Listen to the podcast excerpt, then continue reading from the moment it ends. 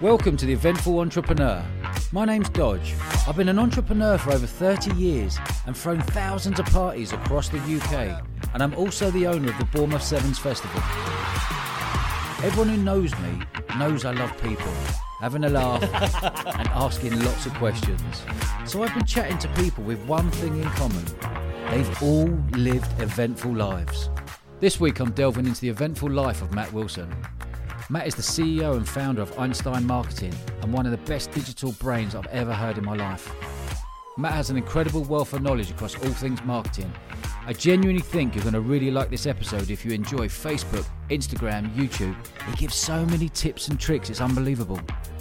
Do us a favour and subscribe to this episode if you can, as it helps us reach a whole new audience. And if you want to get hold of me, get hold of me on Instagram at Dodge Woodall. Here's the man himself, Mr. Mat Wilson. Mat, welcome to the show, buddy. Cheers, brother. Thank you. Really, uh, really pleased to be here. Yeah, mate. Let's get cracking. Um, let's go all the way back. How did you first get into marketing? Um, well, I, I used to work in London, so so one of my first sort of I call it like professional jobs because before that I worked in a factory, believe it or not, my old man, and uh, I got into sales when I first started getting into like mindset and you know personal development, all that. I was in a factory, and that's when I started. You know, I found like Tony Robbins and started listening to all that sort of stuff, Yeah. right? And it, it that's what sort of seeded that. Oh, maybe maybe I can do more than working in a factory for the rest of my life on twenty five grand a twenty five grand a year. And I started learning about sales. And one of the first jobs that I had uh, in the city was was was as a as a broker. We used to sell like investments. So I got into it. It was like you know sort of boiler room environment where it was the most like intense sales environment you could imagine. You know, there was like a floor of 200 people, a bit like the Really? Wolf of Wall Street style, right? But like And big- how old were you at the time? so I, I, right at this point, I'm 20. Okay. I'm 20. I've just had I've had a, I've had a kid. I've already had Ben. He's my he's, he's my eldest boy now. He's 14. So uh, Ben Ben was one at the time, and uh, yeah, I'm in London now. So I'm working in London, traveling away, and I'm in this really in, intense sales environment. Massive floor, 200 people. You got like the managers and the, the guys that are whip, literally whipping you every single day. You know, they're having cocaine for breakfast, and that, that, that's the sort of environment. It was a horrible environment for me to work in, but um, we had to make a certain amount of calls every single day, and the list, the leads that we were calling, the, the list of people that we were calling, no joke, was literally they were they were purchased by the company that I worked for, but to qualify them to be on this list, they had to have an ISA, for instance. That was like the, if they've got a savings account, even if, even if it's empty, they Yeah. were on this list of people. Like there was no there was no quality uh, or, targeting in this list. It was literally as cold as you could possibly Wow. get. And we're calling them up, and we're made to call. We have to do 200 dials at least a day, so they have to monitor your, your dials, how many dials you're actually making, this many So you had to make 200 calls a day to random people completely cold. completely cold. Yeah, Wow. and and if we didn't, you we'd get bollocked, you know. And it was like um, 200 dials. We had to have a certain period of time on the phone as well, so we had to be speaking for for at least two hours a day as well as well when we weren't dialing, and we had to have all these targets, and it was just a horrible environment to work in. I can remember exactly when this sort of coin dropped for me. We were in a meeting once, and I, I just casually asked a question to one of my seniors and just said, because he was going on about the leads, you know, we pay for these leads, and I was like, I wouldn't pay anything for these Yeah. leads. These are shit. Yeah. And I actually asked the question, um, you know, how much how much do you pay for these leads out of interest? And he was like, each name on that list is twenty pound. And bearing in mind, I'm calling two hundred a day, and then you got you got two hundred other guys calling two hundred a day. You can work out how Mm. Yeah, much money yeah, they're paying yeah. for these l- crap leads. Yeah. We're talking hundreds of thousands, millions every month Yeah. in, in just bad data, basically. And um, I just it, when I heard that, I was just like, there must be a better way. Yeah. There must be a better way to get better people for either more money or less money Yeah. you know, because literally all they're doing is buying these lists off massive companies. There's no intent by that person. We're calling them up most of the time. We're told to fuck off. Mm. You know, it's like, who, who are you? Where'd you get my details? You know, we're battling right off the very start. So what I did, I, I went onto Google in its early days at that time, and I started studying. what how year to, are we talking here, so, roughly? so, so we're talking now. We're talking 2007, 2007, yeah, okay. about 2007, 2008, and um, I, st- I I started learning how to run. I found this thing called Google Ads, and I was like, wow, you can advertise on Google, and started learning how to do that, and. I, I took courses on it and I read as much information as I could. I love learning, so I was in that environment Same. already. So I was just like, "Yeah, come on, bring it on. How do I do this?" Yeah. And I got to a point where I understood it well enough where I thought I could, you know, I thought I could generate some leads for these guys. So I approached my seniors and said, look, would you be up for me running some ads. Look, you're paying this much for these shit leads already, Yeah, right? yeah, what, what, what's it going to hurt to give me a little test budget to see if I can get some better ones for you? So they said, okay, that sounds good. We'll give you a thousand pounds to test it. So I had the thousand pounds. I tested some ads on Google, driving them to a page where they actually gave us their information. That was the big thing, Yeah, right? yeah, now we're getting people that have actually given us their information. That As warms, oppo- warms it up straight away. Warms it up straight Yeah. away instead of us basically buying their information and then cold calling them, right? So I spent a thousand pounds, and we ended we ended up generating uh, uh, about two hundred leads. So it was about fi- roughly around fifty quid a lead, right? Now straight away, obviously they're like, oh yeah, yeah, there's fifty pound a lead. This ain't gonna work.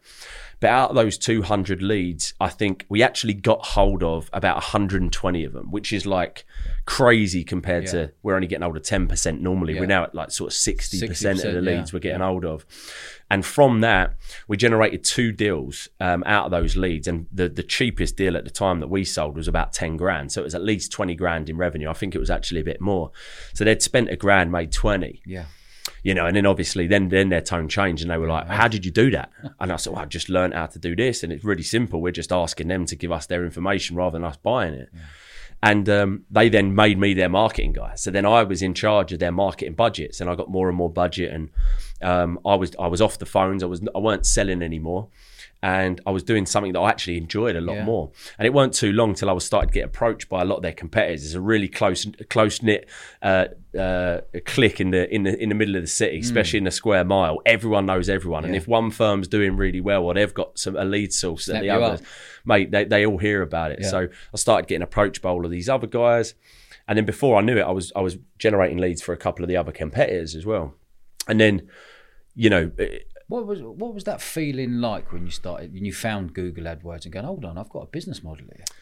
mate, it was it was it was amazing because I, I felt the pain of the other 199 guys that were calling Yeah, through these yeah. people first of all. So I was doing it for, for for them more than anything. I was like, I'm so glad now they're calling people that actually want to speak to them. You know, it changed the whole environment of office. But on a personal level, for me, it I, it was when I I literally realized I'd found my passion. It wasn't about business. It wasn't about anything like that. It was the marketing side of things, which is, ba- is basically selling to mass. I was really good at selling one to one on the phone. And, and all marketing is is an evolution of sales. That's all it is. It's it's how to sell to more people it, with the same effort. And, and and I just got really crazy passionate about that mentality of how we get people from where they are, i.e., Google, Facebook, YouTube, to where we want them to be, which is in front of our offers, because that's all marketing is, right? It's finding them and then moving them from where they are to where you want them to be. And um, you know, cut long story short, what happened was I, I just got really worn down working in the city. I was making really good money, but at this point now, I'm expecting my second kid. I'm only 23, got the second one on the way. I'm spending three hours on the train, surrounded by people I didn't really want to be surrounded with. You know, the lifestyle wasn't great, as you can imagine. Was it a was it a toxic environment? Massively toxic Yeah. environment, man. Yeah, yeah. You know that that type. What, of, what made you want to go there? Well, to start with, just to get really good sales experience. I mean, a lot of the stuff that I was reading and learning when I was in the factory, all these books that I was reading, Branson, Tony Robbins, all of these guys, I just consumed so much information. And one thing was apparent all the way through it. They all said there's one skill that everyone has to learn if they want to be successful in business. I kn- and I knew I wanted that eventually. I knew I wanted to get there. And one skill they always all said was selling. You've got to learn how to sell product. You've got to learn how to sell a thing to someone. Otherwise, you haven't got a business. So, you know, the, the reason I went there was because it was just the most intense learning environment I could throw myself into. I could have gone down the road to British Gas and knocked on a few doors, you know, or I could go into the thick of it, Yeah. into the lion's den, into this into this floor, which is just, and it was my education. I mean, it taught you to sell really quick. It weeds out the weak, you know. Yeah. It teaches you a lot of resilience. Calling that many people, getting told no that much, Yeah. uh, that much. Proper resilience. I don't even I don't even understand the word anymore. Yeah. You know. was there was there a bullying culture from from your seniors in there? Massively, yeah. There was there was lots of people. I, I luckily wasn't on the receiving end of it because I went in. A lot of the guys and a lot of the kids in in that environment, they come just because they can get the job. They haven't studied sales in any way. And although I didn't have any sales experience, I'd studied it, man. I'd read every single book I could find on it. I'd listened to audio tapes like old school, Zig Ziglar, Brian Tracy, Yeah. all of these audio tapes. I'm a 20, 20 year old kid. I'm going in there and I know more about sales than the guys that have been doing it for Yeah. years.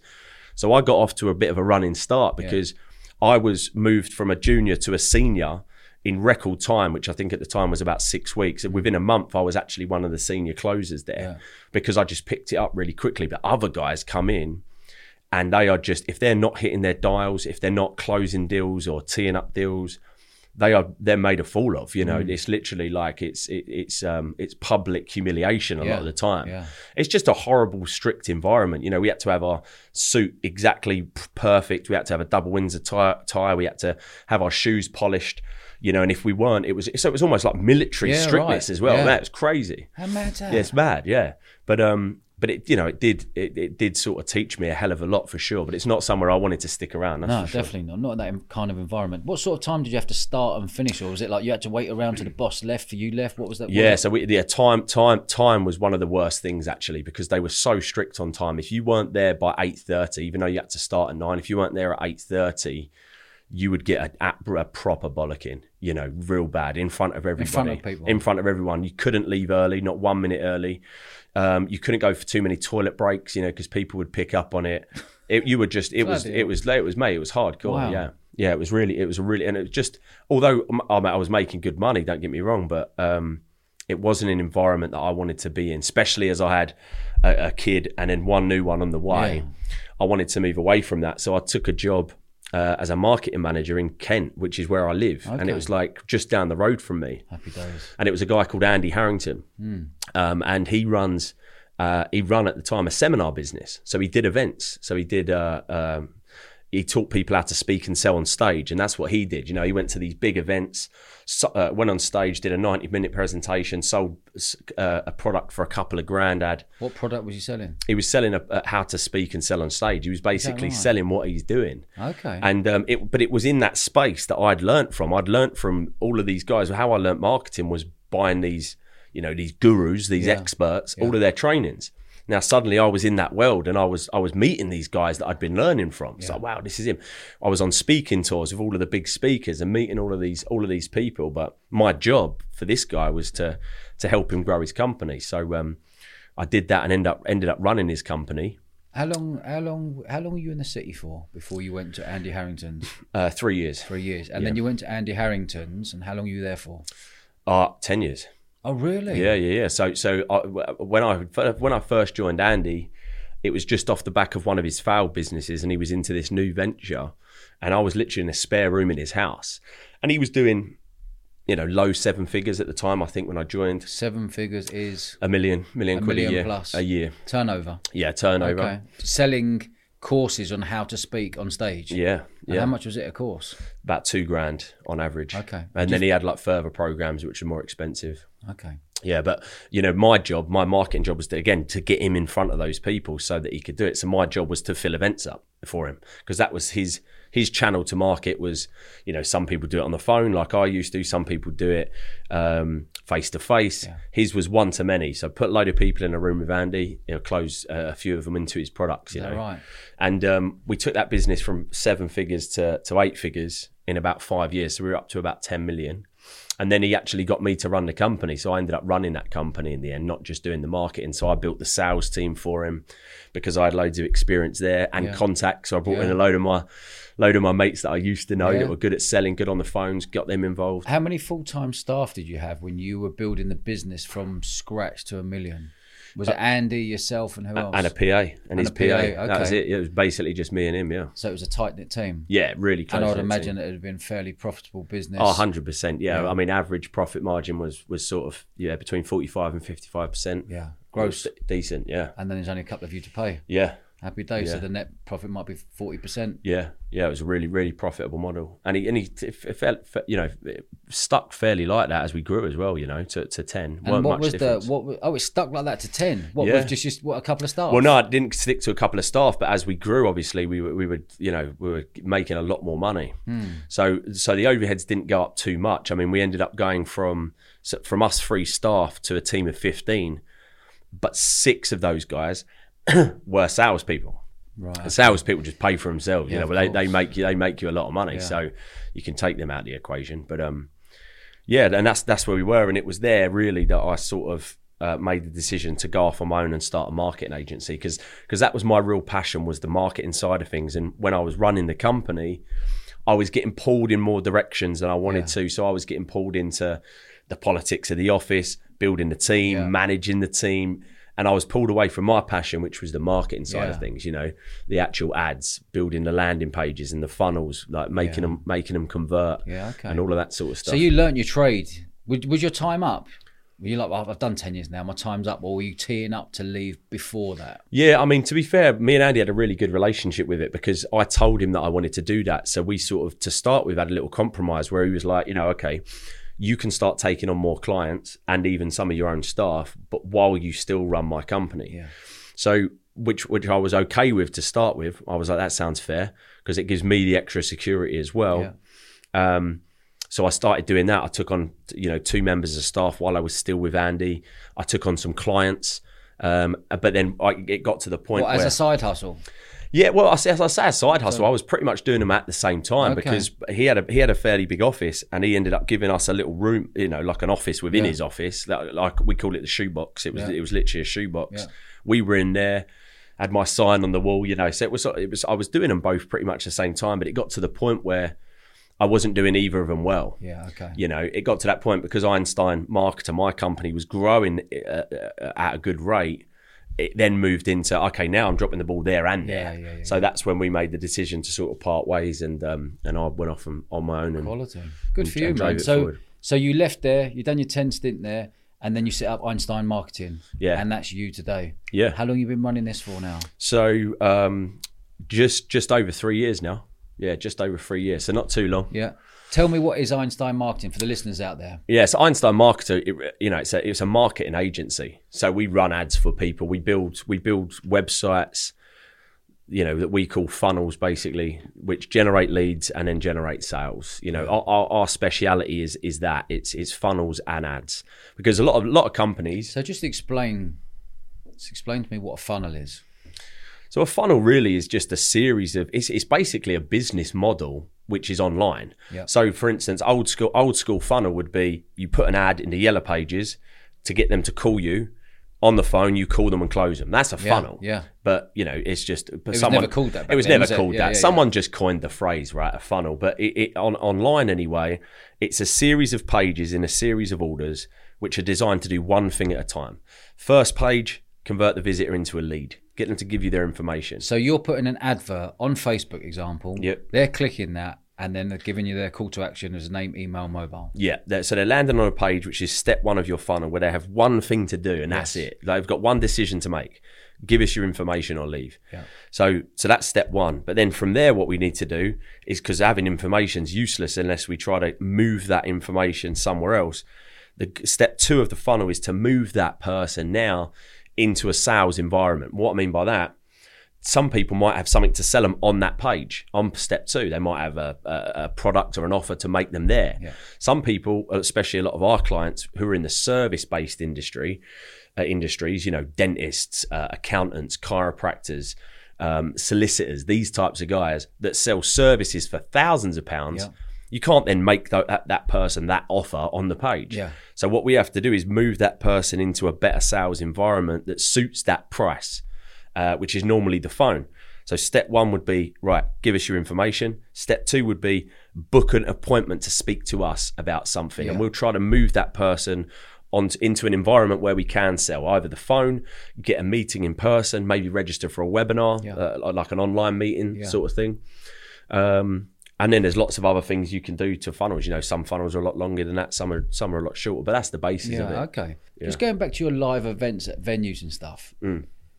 You know, there's a lot of bad publicity about some of those going on, isn't there? About sure. People going, "Oh yeah, come for come for free," da da da, and Yeah. all it is is people on stage just selling. Just selling, yeah. What are your thoughts on that? I mean, I, you know, I come from that background, so and and because I've been in the situation where I've purchased those types of events, and I know how much they've helped me because I've taken action on them. Yeah, I, I completely support them. But don't get me wrong, I still one of the reasons I started my event is because it's the exact opposite of that. Yeah. So there's no selling from stage whatsoever. They're just learning what they get. The reason they get a bad rep is because people come, they give up their time thinking they're going to learn something, when actually all they get is told, no, to learn something, you've got to buy this thing. yeah, And it's sort of like, well, I've just given up my time here to come here, and now you're saying, well, you taught me a few little things, Yeah. but not really the meat, the meat on the bones over there for two grand or whatever. Yeah, yeah. So, um, So basically, keep it all online, tighten ship, yeah, work your funnels, Yeah. work your marketing. Let's go back into your marketing here. Talk to me about the different social media platforms that you find are the best. I mean, you know, right now for marketing For anyway, paid, for for, paid, paid, yeah, because yeah. we're a paid ads agency. You Yeah. know, we don't do any of the fluffy branding stuff. It's um, we're, we're a direct response company, so it's like you know we pay for a result then and there. Facebook, without a doubt, is where we spend most of our money. So we spend uh, roughly around five, six hundred grand a month on ads at the moment, and eighty percent of that is spent on Facebook at the moment. Wow. And Facebook own Instagram. Correct. Do you so so you so so they're that? both the same. Do you Yeah. split it or do you just keep it majority on Facebook or do you go, no, we go 50 50 Instagram, We- Facebook, depending on the age group? Yeah, we, we, we test everything really, to be honest. So what we'll do first of all is we'll put it on both platforms, but then you can see which is working best and what's pulling the best results. You know, uh, awareness stuff is definitely really good on um, uh, Instagram Yeah. for sure. You know, we have a lot of awareness stuff, and because you can run awareness campaigns now for so cheap, Yeah. like for instance with, with, with you with your festival, you could have you could have videos highlights, for instance, going out both on Facebook and Instagram of last year's event, for instance, and you could target either the people that have all got a ticket this year, you could target just them, right, to get them hyped for it, get them excited. Or if you still want tickets, you could show it to people that have previously been. You could show it to a new group of people, but you can show them for so cheap. Like on average, it would cost you half a pence, half a pence to a penny to get a video view. Is that right? Yeah, so you could spend five quid and get a thousand people watch a video. Now, what that is, that's not going to lead to any. There's no intent in that marketing. You're not asking them to brand do something. It's just brand awareness. Yeah. You're just keeping them there. Well, on that Instagram for that awareness, is that going through someone's story is that going on your actual profile? Well, it, yeah, I mean, you've got you you can select where. You know what, what I do with stories. Like so, normally the same ad that I put on Facebook, I would try on Instagram. Yeah. However, a story, I would actually make an ad specifically for that. Right. So, so because it's got to be vertical, it's got to have you know different Yeah. timings on it. It's got to be a little bit more punchy. Transcribed if there's speaking, definitely. Yeah. Yeah. But um, it, you know, for awareness, that platform, both Facebook and Instagram, is just so good because we're doing it for our event at the moment. You can get so much. You can get so much reach and awareness from doing it. It's a funny story how we learnt this. Actually, Yeah. we, we we learnt this by um, when I first started Einstein and we realized that this could be done on Facebook and Instagram, like this really cheap brand awareness. We, we, my friend had just started working in a restaurant. His name's Adrian. He's a, he moved over to this country when he was when we were in year. Well, I was probably fourteen, and he, he didn't speak a word of English. He's French. Hmm. Barely speaks English now, and um, one of his passions was always cooking. He's a really good cook, like amazing. But as as you do, you, he went to uni, studied something completely different, right? He studied sound engineering. Funny enough, Yeah. like all this, Yeah. all this, all this gear here, and um, he ended up with a job in the city working for Lions Lionsgate. Who do like a lot of you know sound production for a lot of Yeah, the big know. film companies. Uh, good job, well paid. Just weren't fulfilling his passion. He went traveling, as a lot of people do. He found himself when he was traveling. You know, he come back and he was like, look, he was like me. I'm not going to do this anymore. I want to. That was my French accent. Is he Welsh? He- I was going to say it's a bad French accent. And then uh, he decided to um, uh, go apply for this head chef job in a in a restaurant that was opening up in Gravesend. it was called Brasserie Thirty Two. And as I knew he would, he got the job straight away. The owner was like, "Look, you, that was amazing. You can do the whole menu for me." Brilliant. right? Um, about about a month went by, and I and I just realised I haven't seen him, I haven't spoke to him, I haven't been to the pub and had a beer with him. I was like, mm. what's what's going on here? So I rang him up, and he said, yeah, it's just re- it's just like you know busy hours, and you if you, you probably know a few chefs, mm. not really the most social hours, mm. right? He's he's working Friday nights, Saturday nights, Thursday nights. And I was like, "God, I'm not seeing my best friend here." So I hadn't actually been down to the restaurant yet. So me and Emily, my missus, who should have been my wife three times over now, but that's been delayed so many times because of COVID, COVID, is now. that yeah, right, is it? bloody hell. Me and Emily put on our ones, you know, we take a stroll down to uh, Gravesend Town Centre where this uh, new restaurant is. And we walked into this place, and I'm not joking, this was a Friday night. It's probably about six, seven o'clock, prime time. Walked into the restaurant, and it was empty in there.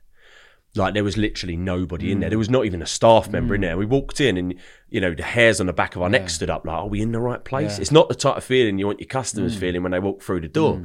And we just as we were about to step outside to see if we're in the right place, a little man runs out of the uh, out, out the back door, which was the kitchen, and his name was Alan, and he was the owner. He come out, he had a little apron on, you know, uh, and he come, hi guys, hey, how can I help you? I said, I'm, you know, my best friends of Adrian, who's the chef. So, oh, come sit down, you know, and he took us to our seats, asked us what we wanted to drink. The service we were getting him was fantastic. He remembered uh, my, my name when he come back. I was having a Kraken and a little tiny dash of Coke. Emily was on some, you know, wine, yeah. Sauvignon Blanc, yeah. whatever it's called. and he was topping up our drinks along the way. He was telling us which wines go best with what's meats, what he recommends on a menu, and all this. God, we're having a great time, even though we were the only yeah. ones in here, getting proper one on one treatment. Food comes out. The food's amazing, as I knew it would be. And I, and I can just remember looking around, this when it dawned on me, I looked around and I was like, why is this place empty? Mm because it ain't the service. Mm. That's great. We're having a great time. Service is fantastic. They're lovely. It's not the food because the food's the best food, especially in Gravesend. I've ever Gravesend's not a place you want to mm. go and eat. Seriously, unless you're going for a kebab, walking mm. home from a from a night out at three in the morning, you don't really want to eat there. But this was amazing. I couldn't believe how good it was. And I looked around; it's empty, and it dawned on me. You know, it wasn't the service, wasn't the the food. It was because nobody knew they were there. Yeah. Simple as that. Yeah. And and I say this a lot to people, you know, when I when I speak and consult with a lot of people, it most of the time when people set up a business anyway, just because they've set up a business, they expect people to turn up. That, that yeah. people are just going to know they're there, especially if it's bricks and mortar. Yeah. If they've got an actual storefront like a restaurant mm. or a mm. bar has, mm. oh yeah, of course we're going to get footfall. Mm. But of course people are going to walk in, mm. but they're not. And uh, it was that when it dawned on me that I sort of sat down and I sat down with Andrew, who was the owner, and I said, "Look, mate, you know, this should be this place. All I know is that I'm going to leave here, and I'm going to tell everyone mm. that in Gravesend that I know that this place was amazing. Yeah. I'm also going to come back. And that's a winning formula mm. of a mm. business. If they come back and they tell other people, mm. you're winning. So what we need is more people to come. Mm. So I said, look, why don't we do this? We're working on something at Einstein at the moment, which is like a brand awareness thing because it's so cheap on Facebook.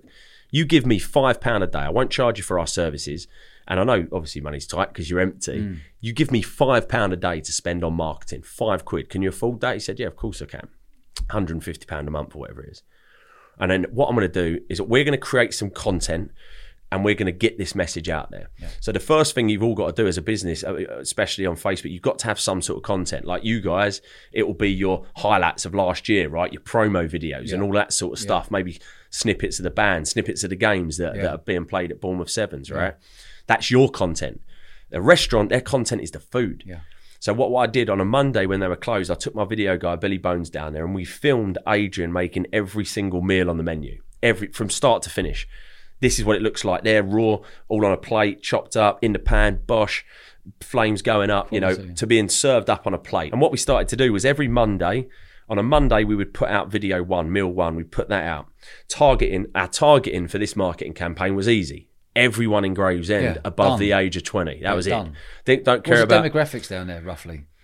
Uh, I mean, it's a, it's a, it's pretty broad to be honest, yeah. broad and balanced. Yeah, it's a Was really it broad and balanced. People uh, I think I think it's 120,000 okay. in Gravesend. Yeah, 120,000 okay. people, and if they're above the age of 20, we want them seeing these videos. Brilliant. And that was it. We we put one video, posted it on his Facebook page, promoted it to everyone in Gravesend. Five pound a day. The video started playing, and we started getting thousands of views a day. So I was like, "This is bloody amazing!" Yeah, you know, it's costing us less than a penny to get a view. Yeah, brilliant. And I told Andrew, with a strategy like this, don't expect this place to just fill up mm. because, again, it's not a direct response strategy. Mm. There's no intent. We're not asking them to book, mm. we're not asking them to do anything. That costs more money. Yeah. We're, we're tight on cash, we need brand awareness. So when John, who's sitting at home, laying on his sofa, scrolling through Facebook, sees one of these videos mm. of this amazing steak being made, he's not going to immediately call up Brasserie 32 yeah. on a Sunday night and yeah. book a table. Yeah. However, when his missus shouts out from upstairs, John, when you taking me out? Yeah. He says, I'll tell you what we'll do. We'll go out Friday. And I know where we'll go. We'll go to Brasserie 32 because. I saw a really good video of a steak being made there the other day on Facebook. Boom. Your solution is in their minds when the problem of where we eat arises. Yeah. So w- that's what brand awareness does in this instance is is it plants, it seeds a solution to a problem when the problem arises. Not everyone's ready to buy when you're ready to sell. And then repetition the next Monday, that one goes off, we start the next meal. And then what happened was I, I again I hadn't been down there for about 6 weeks. We, about 6 weeks later we went down there And I can remember it, the feeling of walking in. It was so good. Same same uh, time, Friday around sort of seven o'clock. We walked into this restaurant, and I'm not joking you, it was rammed, full to the brim of people, like you know, madness. You had you had staff running around like blue ass flies, sweating, Yeah, trying to get yeah, everyone's yeah. tables. You had knives, uh, knives and forks banging on plates. You had laughter. You had. It was just a different place. So much so, someone eventually come up to us as we stood there like donuts for about ten minutes and said. Hi, can I help you? I said, Yeah, we'd like a like a table, please. He said, Oh no, sorry, we're we're sold out tonight. Yeah. I said, What do you mean? He said, Yeah, we're fully booked. I'm Mm. really sorry. I said, I'll tell you what we'll do. We'll walk down a pub, have a couple of bevies. We'll come back in about an hour or two. Mm. She said, I'm sorry, we're fully booked all night.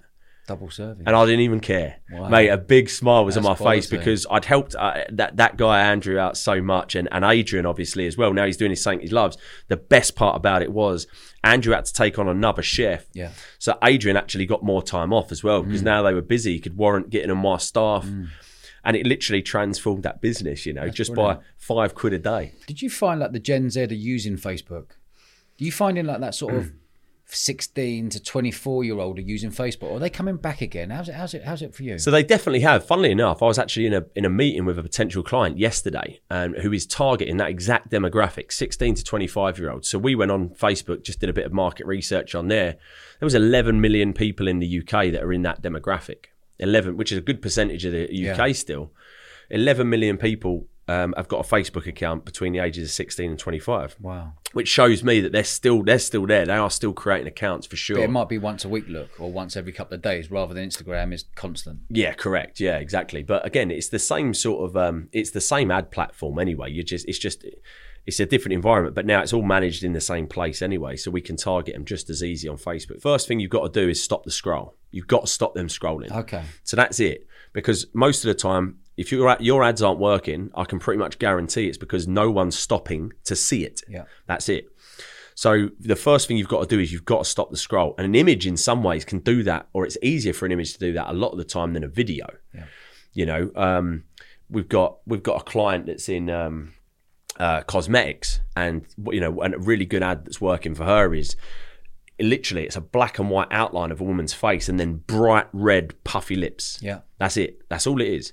And it's working amazingly well, just that ad. Because again, I think it just stops the scroll. The big red lips just stop people And scrolling. that's, that's when the algorithms benefit you. Yeah, because because once you've stopped them scrolling, now you've got their attention, mm. but now you've got to keep it. So step one is stop the scroll, and then biologically, what happens to the human eye when you stop uh, on Facebook? When you stop because this has actually been proven. When when you stop scrolling, your eye, without you having any control over it, now you're conscious of it. You, it'll annoy you now. Yeah. I've told you about it. Yeah. Next time you're on Facebook, you're about fucking hell, Mat. Tell me about this.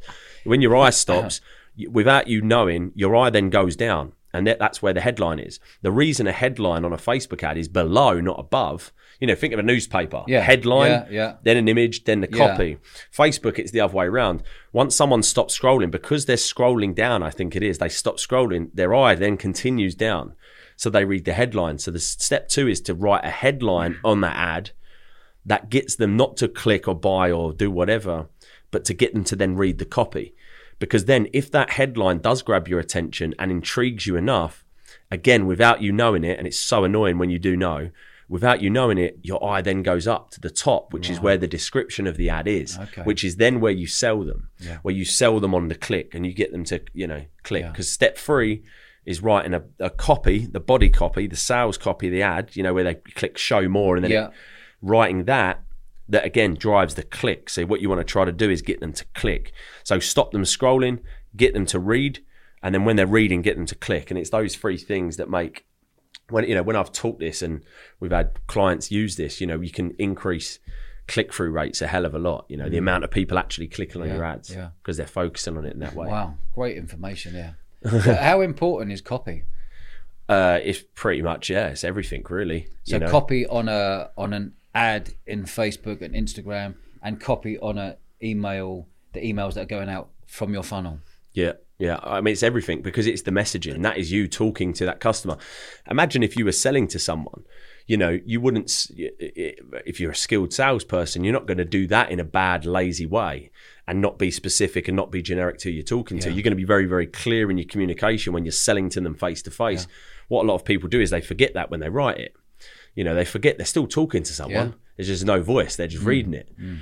So it, that's why we always use the term sales copy. It's not just words; it's mm. sales copy because you're always you- you're, you're influencing them along the way. You're trying to get them to do the next thing you want them to do. Mm. So it's very very important. You know, one of my most expensive employees is my copywriter. Yeah. because because finding a good copywriter they cost.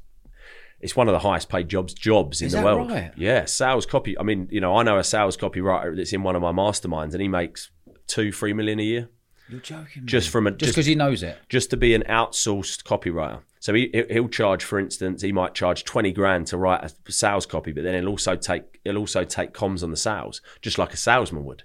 So he take commissions on someone else's sales in their business. Yeah, yeah, Because yeah. he's got the copyright right Yeah, because he to because guarantee the sale. and that, that's how his business works because he knows his copy's so good and generates su- such big volumes of sales. So he's big in like the supplement market, for instance. He What's writes his name? um, uh, Alex Mandossian. Yeah, he'll write sales copy for these types of businesses, which are worth you know millions, hundreds of millions in sales a lot of the time. Hmm. You know, he's generated I can't remember his numbers, hundreds of millions, if not over a billion in sales through his sales copy. Hmm. So it's a very, very, very, very like niched skill. You know, it's a very niched Hmm. skill to learn, and and finding them is really, really hard. Yeah. you know, and Any good ones in the UK?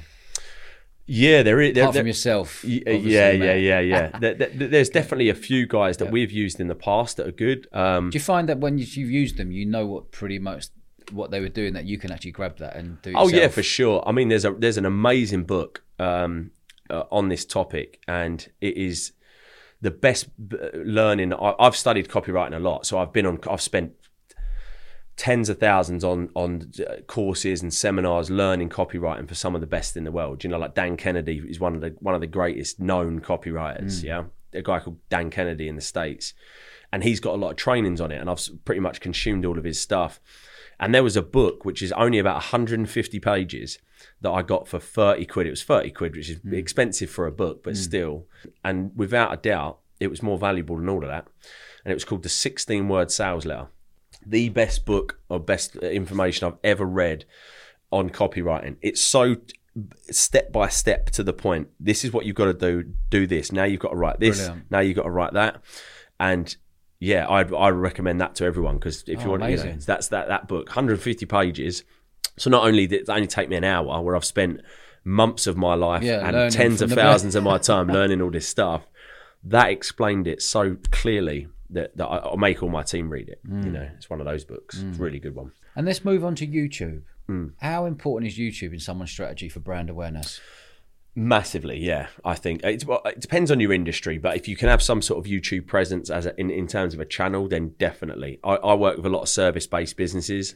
They provide some sort of service. A really good way to sell a service is to try and teach someone how to do it themselves.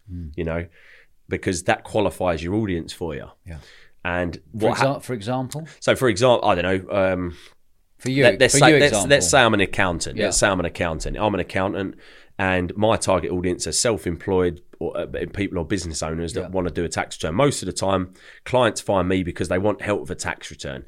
And then what happens is I can ascend them through all my other services and offer them other stuff. But they find me because they want help with a tax return. Yeah. I might do a video teaching those people how to do their okay. own tax return. This does two things. First of all, it qualifies your audience. Why would someone watch this video if they wasn't interested in filing a tax return? There's no reason. So it qualifies them.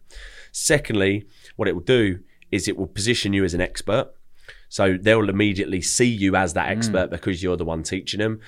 And thirdly, puts you there when they realize, as every human being does, that they don't want to do it themselves. Yeah.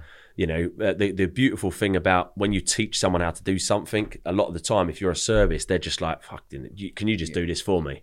I don't really understand this, but I can do it for you if you want. Yeah. I charge 500 quid, but, you know, do you want me to do it for you? Absolutely, do that for me. Yeah. You know, so YouTube's a great platform for that. But for ads as well, you know, YouTube ads, amazing platform because in YouTube, they're further down the buying cycle, right? They're Yeah. further down that buying cycle. In YouTube, they're actually looking for something. A lot of the time, they're looking for a solution. How to this is the most Right, um, okay. is the most popular keyword phrase in, in in YouTube. Everyone's looking for how to, Yeah. or they might be looking for a review on something, or you know. Uh, they might be looking for other people that have used a different service, testimonials and things like that. They are already looking for you. Yeah. So you know that the person watching it must be your audience. Yeah. You can tell So YouTube. they love festivals, say for example. Yeah, for instance, if they're looking at festivals, Yeah. if they're looking at festivals in the UK or festival highlight, you can choose your video to go before they watch that video. You know, that's how targeted you can get on Wow. YouTube. And what sort of money is that? Is it a lot more expensive than Facebook, Insta? A lot of the time, actually, a lot of the time, funnily enough, for direct response stuff anyway, it's not definitely not cheaper for brand awareness, but Mm. for for your, your your direct response ads that are sending them somewhere, it's a lot cheaper. Mm. For the main reason, the main reason being is there's not as much competition on there. Mm. There's not as much competition on YouTube because it takes more work. You know, you, you've got to create a video. Yeah. Some people don't know how to do that. Yeah. Most businesses on Facebook still just use images. YouTube, you can't use an image. So you have to use a video. So immediately you eliminate loads of your competition. It can't be asked. They don't know. They haven't got the time, not the confidence to do a video, Mm. right? They haven't got that there. So immediately you've got a lot less competition um, over there, which normally can even it out in terms of, but the conversion will always be better. You know, the conversion and a lot of the time the value of that customer that comes from YouTube will always be higher. So if you're putting an advert in front of someone's video, how can you get them from watching your video to a call to action? First of all, you've got to interrupt them because a lot of the time there's different types of ads. This one that you're talking about, uh, it's called uh, um, an in-stream ad, so it's actually in the video Yeah. right before they start. So those ones you've got to grab attention pretty quickly. Yeah. So the first 10 seconds, five seconds even of that video got, has got to grab their attention because immediately, if not, what they're going to think is fuck off. And as soon as that Yeah. skip button comes up, they'll skip the video. Well, we- most of us all do that, don't we? Yeah, Come yeah, on, skip, absolutely. hurry up, fight. Yeah. Unless, but it takes a real good video to let you stay more than five seconds. yeah, So, absolutely. Actually, I want to watch this ad. A- and I mean with with um with YouTube anyway, it's really really important. You've got ten seconds before that skip button comes up, Okay. and the, the the important thing to remember: if you can get them to take that action in that ten seconds, you don't pay anything. Right. Okay. So they're, they're pushing. Okay. Yes, that's free. Wow. You know, they don't even charge you. They charge you once they start watching it after. So if you can get a call to action in there as well, Yeah. then you, you ain't paying for nothing. Yeah. So it's got to grab their attention, and then you've got to call them to action fairly quick. You know, to get that to work. And is there a price like uh, uh, a click price for something like that? Uh, yeah, it all depends on industry, but you know, you're, you're talking sub pound clicks, definitely. Okay. You're talking sub pound clicks a lot of the time, depending on industry. Yeah. And then the other types of videos, obviously, are the ones that show up uh, over on the side, you know, your placement ads. So these are the ones that are actually show up in the suggested videos. Oh, so they're yeah. watching video one, and then right there, the top suggested video is you Ah, okay. and then that's the one they look next. Now these a lot of the time don't look like ads. This is where these this is where these these ones can be really powerful because these will just look like a suggested video, and a lot of the time will get a lot of clicks where there's more intent because again you're not interrupting them and pissing them off. Yeah. they're choosing, to watch to your there. video. Okay. yeah, yeah, and they're really they're really good those videos, and they work they work really well. wow. Yeah. Now tell me about TikTok advertising. Do you use that, or is that? we, we've just started literally in the last sort of three months we've just started my team's my two guys that run ads for us uh, einstein we've just started uh, learning it and we've run a few tests but you know it's something that we're definitely looking at i've got a guy that runs tiktok ads coming to speak at my event Okay. and i'll be watching that you know i'll be Intently, watching that yeah. for sure yeah Yeah, yeah. Tell me about LinkedIn. Is LinkedIn worth advertising? I've heard it's expensive. Yeah, that's the that, the main thing with LinkedIn is it's it's um on average five times more expensive than Facebook. Right. So right from the very start, you're five times worse off. It's called a CPM. So every every every every uh, advertising platform charges on a CPM, Is which per is thou- per thousand? cost per thousand impressions. Yeah.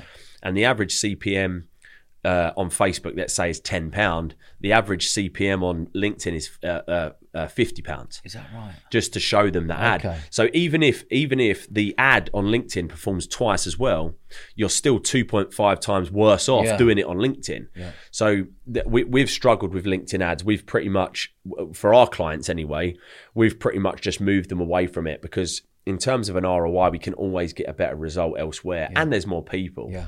And and you know, a lot of people that, that want LinkedIn, they're like, oh yeah, my audience isn't on Facebook, they're on LinkedIn.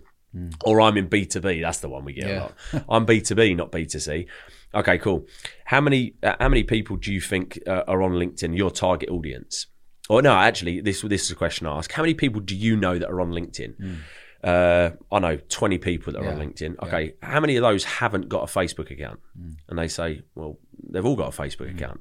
So I said, exactly then. Mm. So what you just said to me is, oh yeah, my audience isn't on Facebook because they're B2B mm. is bollocks. Yeah. Because they're on Facebook. Yeah, of course. It's just a different platform. You've got to find them in different ways. You've got to engage them in different ways over there than you would over here. So you can make them work in, in both instances. But, you know, I, I know guys that make LinkedIn work for, for certain things. Um, but we, yeah, we, we've we've struck for good, you know good solid sort of lead gen. Um, it's just really really expensive. I'd rather pay, uh, you know, five pound for a lead than fifty. Yeah. because because again, as it, as long as you're funneling them, if, putting them through a funnel that's designed correctly, that that will do its job to qualify them and, and, and increase the value of that person anyway. You know. How do you put when you put videos up on Facebook and stuff, and you know someone likes that? How do those videos? I'm on another website. Someone those videos have been following me around. Yeah. Do you do that? What on other sites? Yeah. Yeah, so yeah, again, it's just retargeting. I mean, this is the big thing at the moment that um, that's that's that's happened with Facebook, obviously, isn't it? With the new iOS update Yeah. on on the new Apple on the new Apple Apple I, iOS Just or come out what, last couple of weeks, isn't it? Yeah, a lot of it. Well, yeah, about about a month or two Yeah. ago now. But that, that's basically what that stopped. It stopped you. What I used to be able to do, if someone saw an ad on Facebook, I could I could show that to them in the display network, which is known as a display network, which is like you know other sites. So I could I could follow them around on other sites. Uh, other video sites, other other shopping sites, whatever, I can have an ad that follows them around that stopped that from happening if that person has turned that off. So if someone's turned that off on their phone, I can't no longer retarget. But for the most part, you still can Yeah. because people people that have got an iPhone, especially. That have this misconception. I do this all the time, and I think everyone has got an iPhone on the planet because why wouldn't you? They're the best phones ever. But actually, only twenty two percent of the market is iPhone. The other eighty eight is um, uh, sorry, seventy eight is um, Android. Android. Android which is hard to believe because I again I can't imagine anyone not not having an iPhone. But so it's only a small percentage of the market plus the people that have turned that off. You can't do that to anymore, but you can absolutely keep following them around. Yeah, yeah. Retargeting is is magical when you when you do So it right. tell me, Mat, your day to day. What's your day to day? You've got X amount of clients. They pay you X amount of money each month Yeah. to get a big reach. Yeah. What's your day to day? Are you looking? Are you looking at numbers constantly? Yeah, pretty much. I mean, you know, my my job most of the time is, uh, you know, I'll only deal with a couple of our clients, like the bigger ones anyway. It's just making sure the team's happy. You know, you know what it's like being at the being at the top in an, in a in a organization. You're just putting out fires most of the time. You know, dealing with problems, training the team. So most of my time is there, but it, it, my my time and focus is how we grow Einstein. That's where most of my attention is. Like, what can we do next to to get more clients in? What can we do next to add more uh, value to the marketplace? You know, like with the event and other programs and stuff like that that we're launching. That's where my mind normally is, Yeah, in okay. between putting out fires. Yeah, yeah, yeah, yeah. And tell me about the uh, double comma club. The two comma club, yeah, the two two comma club is like um, there's a software called ClickFunnels, which is what I use anyway to build all of these funnels. Russell right? Brunson. Russell Yeah, Brunson, yeah. So I met Russell um, about ten years ago, actually. Mm. Now I met him on a marketers cruise. There's the, the, the I don't even know if it still happens now, but there used to be a thing called the marketers cruise, and marketers used to get together once a year on a cruise down the Caribbean and just you know have a jolly, basically. You know, meet up. It's, it was just like a social mastermind. Um, didn't cost anything, uh, but only a few people got the invite, sort of thing. And I met him there. This is long, well before he started ClickFunnels. And then I was in a mastermind with Russell. We were both in the same mastermind together in the States. And um, he was actually building this this software called ClickFunnels. And for those of you guys that don't know, it's basically just a website builder, but specifically for the types of funnels that I'm talking about. You know, capturing leads, converting leads. Yeah. Got really good um, uh, little add-ons, and it's just so easy to use. Do you, a, fi- a do you enjoy the use it. user experience of it?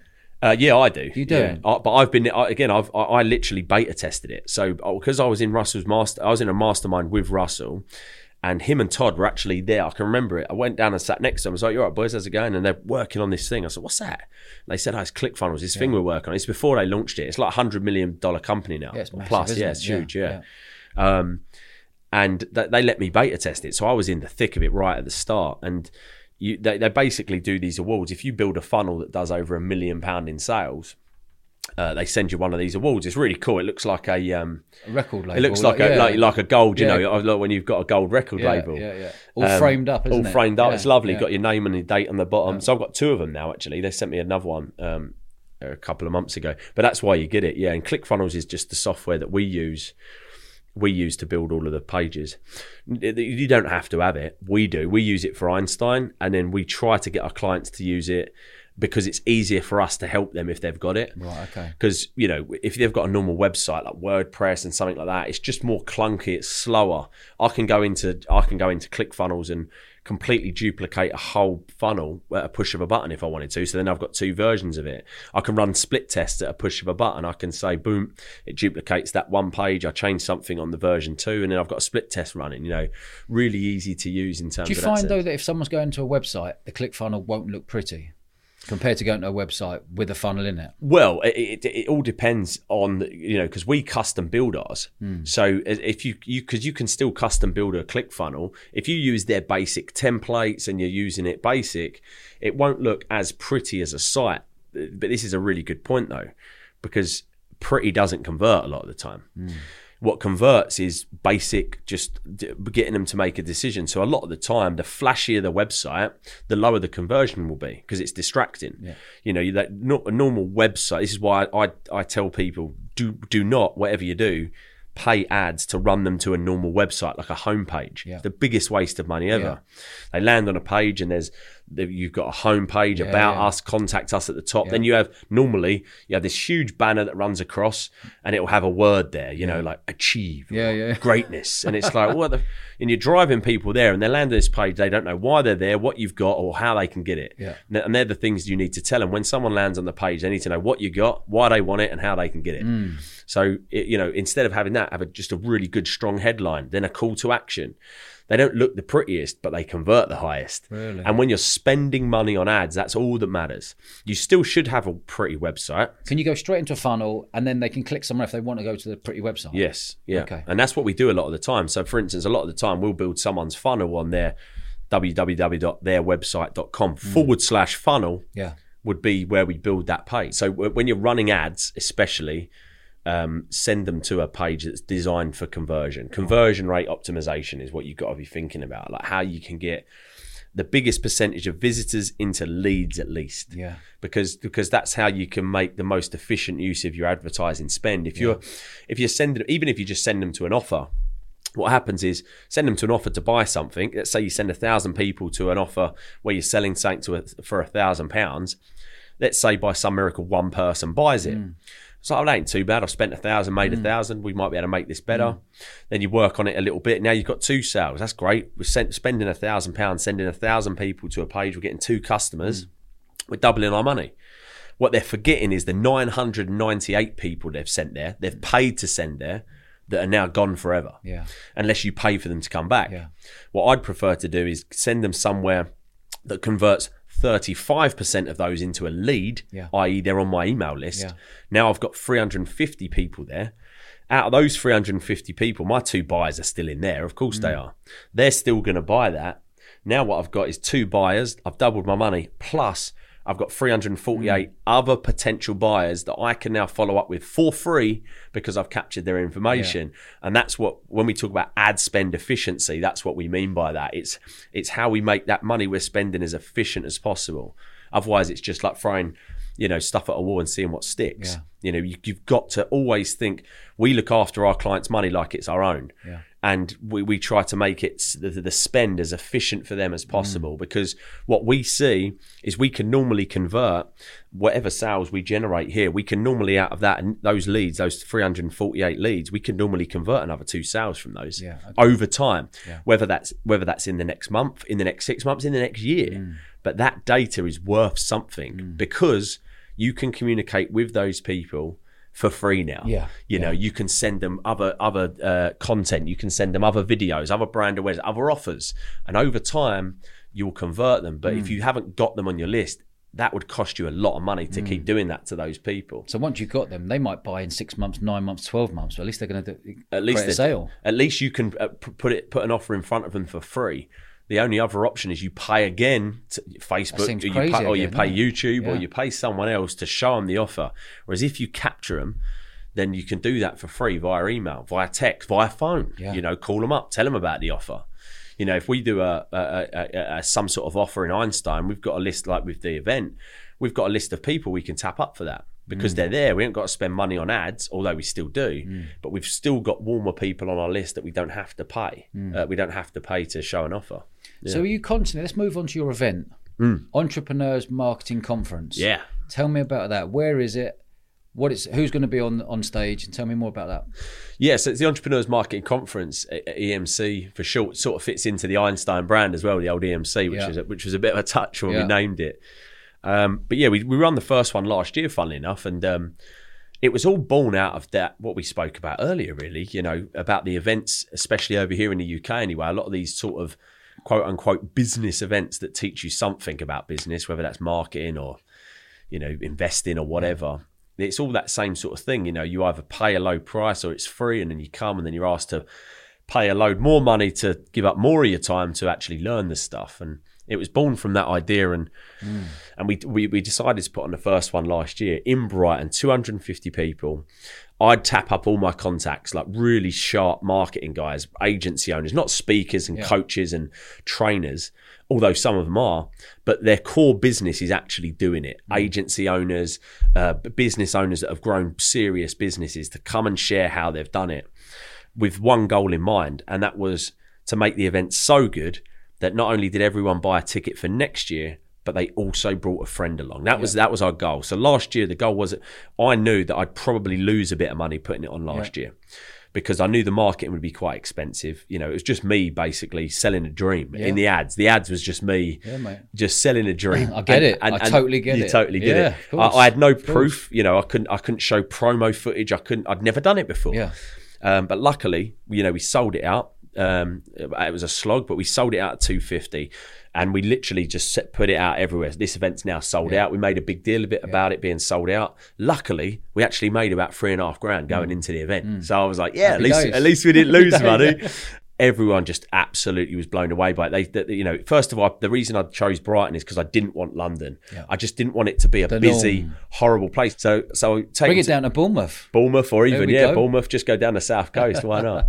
But um, yeah, put it on in Brighton. They loved it. They just said, "Look, man, the value was amazing." We actually had sixty of the two hundred that showed up because only two hundred showed up because COVID was just coming. Like literally, we Mm. What, were in month, lo- what month was it then? Mate, it was March 4th to 6th. Was Two it? weeks later, we were in Oh, lockdown. Yeah, yeah, yeah. So, like, you know, if, if our event was the end of the month, we would have been, well, I Mm. would have been distraught. It would have been horrible. Luckily, we just got by by the skin of our teeth, but a lot of people didn't come still. Mm. Still had a lot of people not turn up. And this and this year, your event's on September. There's what 16th, 17th, 18th. 17th to the 19th. Seven- yeah. 17th to the 19th. We've got, um, Whereabouts in Brighton? It's at the Hilton Metropole. Oh, lovely. Yeah. And uh, we've got Steven Bartlett, actually. He's one of like the headline speakers. He's, He- on the he's Dragons Den, isn't he? Coming on. He's the young. He's just been announced as the youngest uh, dragon on Dragons. Den he sold his company Social Chain. Again, he's a marketer, so it fits him perfectly. He's a he, he run a social media agency for big brands. You know, big brands with millions to spend on Yeah, an ad, right? Uh, Coca Cola, Budweiser is his clients. He just sold it his, his company last year for two hundred million. He sold his company for. Yeah. Him and Dom Uh, McGregor. Yeah, it's Yeah. 200 million and uh, he's 28, sickening.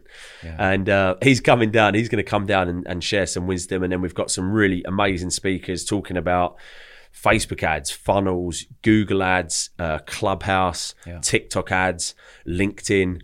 Any any any marketing strategy that's working to get people clients, they're gonna my audience are gonna learn when they're there, and uh, without being sold to. Yeah. That's the most important thing. You know, they're not going to be asked to run to the back of the room or buy anything. So it can be done. And once again, once you multiply those numbers, for us, it'll be a really good, a really good event. Like we, you know, we've got a lot of services and and and ranging from really low price right up to really high prices that we're going to have on offer there. Um, but again, it's their decision to come up and talk to us about those. Yeah. It's a different, it's a different uh, conversation when they walk up to you. You know, Well, it's a lot easier. well, yeah, It's a- absolutely, It's a warm lead. for sure. They're walking to you. Yeah.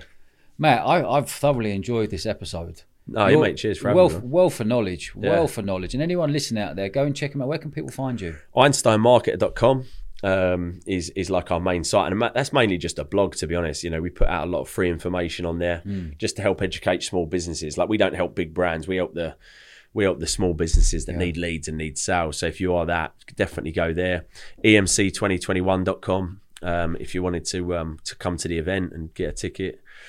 Uh, and that's it. yeah. Instagram. Instagram. I'm Instagram. Maty Wilson. M A T Y Wilson. Yeah, Maty Lovely, Wilson. Mat. It's been an absolute pleasure, Yeah, mate. man, listen. Wealth, wealth of quality knowledge, Thanks for having me, mate. Hope, hopefully it was a, uh, valuable for mate. Fantastic. Good to see you, mate. Yeah, cheers, brother. Nice one. Thanks, Cheers, mate. mate. Cheers.